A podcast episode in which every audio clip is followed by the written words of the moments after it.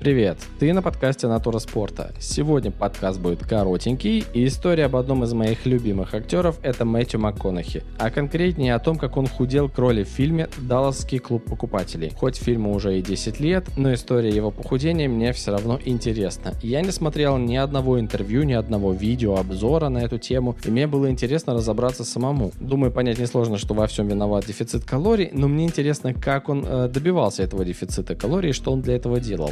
Маленькая предыстория. Э, в фильме он должен был играть техасского электрика, у которого в 85 году обнаружили СПИД. И он решил не сдаваться, начал принимать какие-то нетрадиционные лекарства и сумел продлить себе немножечко жизнь и наладить бизнес по продаже этих самых лекарств. И в фильме он должен был выглядеть больным и отощалым. Мэтью МакКонахи, напомню, он 182 сантиметра ростом, и его нормальный вес, с которого он, собственно, и начинал худеть для этого фильма, 85 килограмм. И он сказал, что он за полгода скинул почти 23 килограмма веса. Тут я сразу вспомнил и подумал, так, стоп, я менее чем за полгода скидывал 25 почти килограмм. Я-то скидывал со 125 до 100 при моем росте 186, а он скидывал со своего нормального веса 85 до 62. И это, конечно, было сложно. Целеустремленности ему и упорства не занимать. Так что же, как он достиг-то этого результата? Что он для этого делал чем питался? Мне было и интересно. Я нашел несколько его интервью и послушал, что он говорит на этот счет. И он заявил, что он не ел ничего, кроме овощей, яичного белка, рыбы и пудинга из тапиоки. И, естественно, он не отказывал себе в винишке. С обычными продуктами, в принципе, понятно. Белок, клетчатка, да, минералы и прочее. А вот что же такое тапиока? Я так предполагаю, наверное, отсюда он углеводы брал. И я начал искать. Тапиока это оказался крахмал, добытый из корня маниоки. Маниока это кустарник а с корнеплодом, то есть это такая по типу недокартошки картошки.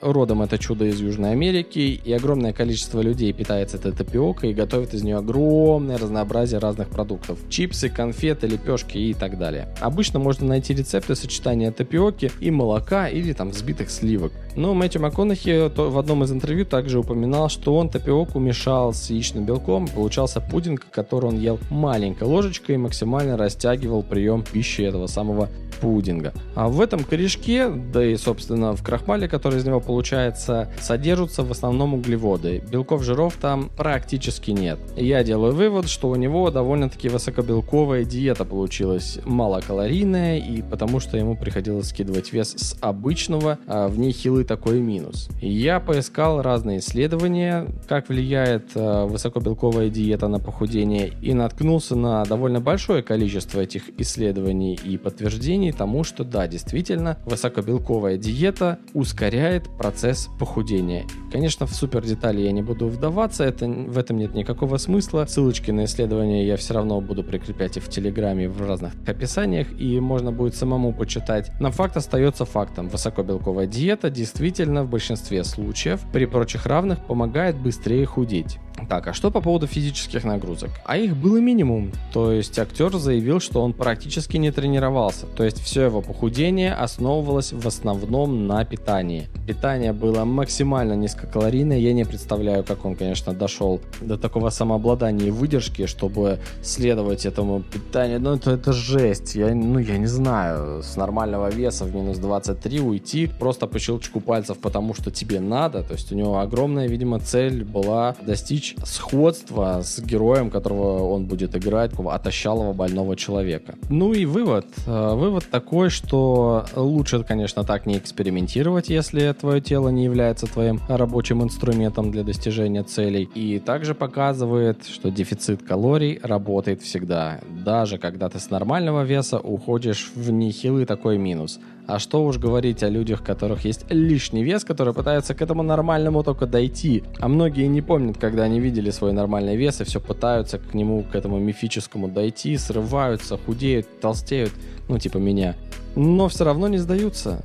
Я стараюсь не сдаваться. Это мое очередное сейчас похудение, с помощью которого я пытаюсь выяснять все новые и новые подробности. Нахожу для себя занятия записывать подкасты а, об этом деле и о том, что я узнаю. И это меня также продолжает мотивировать не забить болт на похудение. А если такой промежуточный итог записать а, в концовку этого подкаста, я за последние две недели, у меня нету сейчас точной цифры, потому что я начал фиксироваться не с первого дня да, своего питания для для похудения. То есть где-то за две с половиной недели у меня ушло, ну, почти, наверное, 4 килограмма, то есть три с половиной, 4, где-то так. Результат не сильно пока заметен, так как лишнего веса довольно много.